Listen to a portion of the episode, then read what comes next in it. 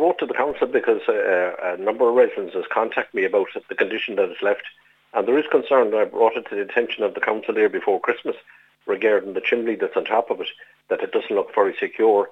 Uh, then after Christmas, some of the, the old hoarding that was up on the building is uh, was was pushed down. So now it's open to the general public. Cause I, so I have concern about it, and I suppose it is lying in the town a long number of years. It was the old crystal factory where uh, crystal was made there, and it was a very successful business there in the 80s and up to the early 90s. And unfortunately, the business stopped, and the building has, has, been there since. Uh, it's a listed building, so I've, I've requested, I've been on to Sligo County Council to write to the owner of the building to try and get something done with it, but unfortunately I haven't got a response back from them. And my concern now is that I mean that if if children or anything goes into this building, uh, something might happen, and I don't want to see that happen. Not to mention maybe the heightened risk of antisocial behaviour as well on what is now seemingly an unsecure site. It is on an unsecure site, and that's that's why I've contacted the council now on a number of occasions. So I'm hoping uh, that I haven't received any confirmation back from them, which is uh, uh, kind of annoying.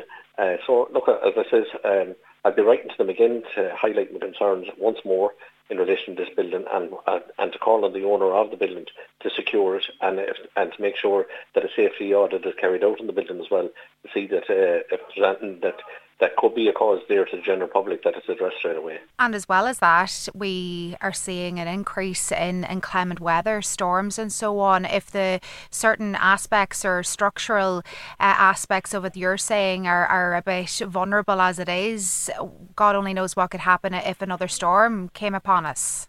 Well, yeah, and, and it's it's it's right right on the main road as well. And I mean, I mean, most of the traffic goes up the old old Collooney Road there, and there's a lot of traffic and a lot of people passing by that way as well. So, as I says, there is an onus now on Sligo County Council to carry out whatever needs to be done. And as I says, if it's if it's a case that the owner can't do it, well, I'll be quest- requesting the Sligo County Council carry out the work and then bill the owner.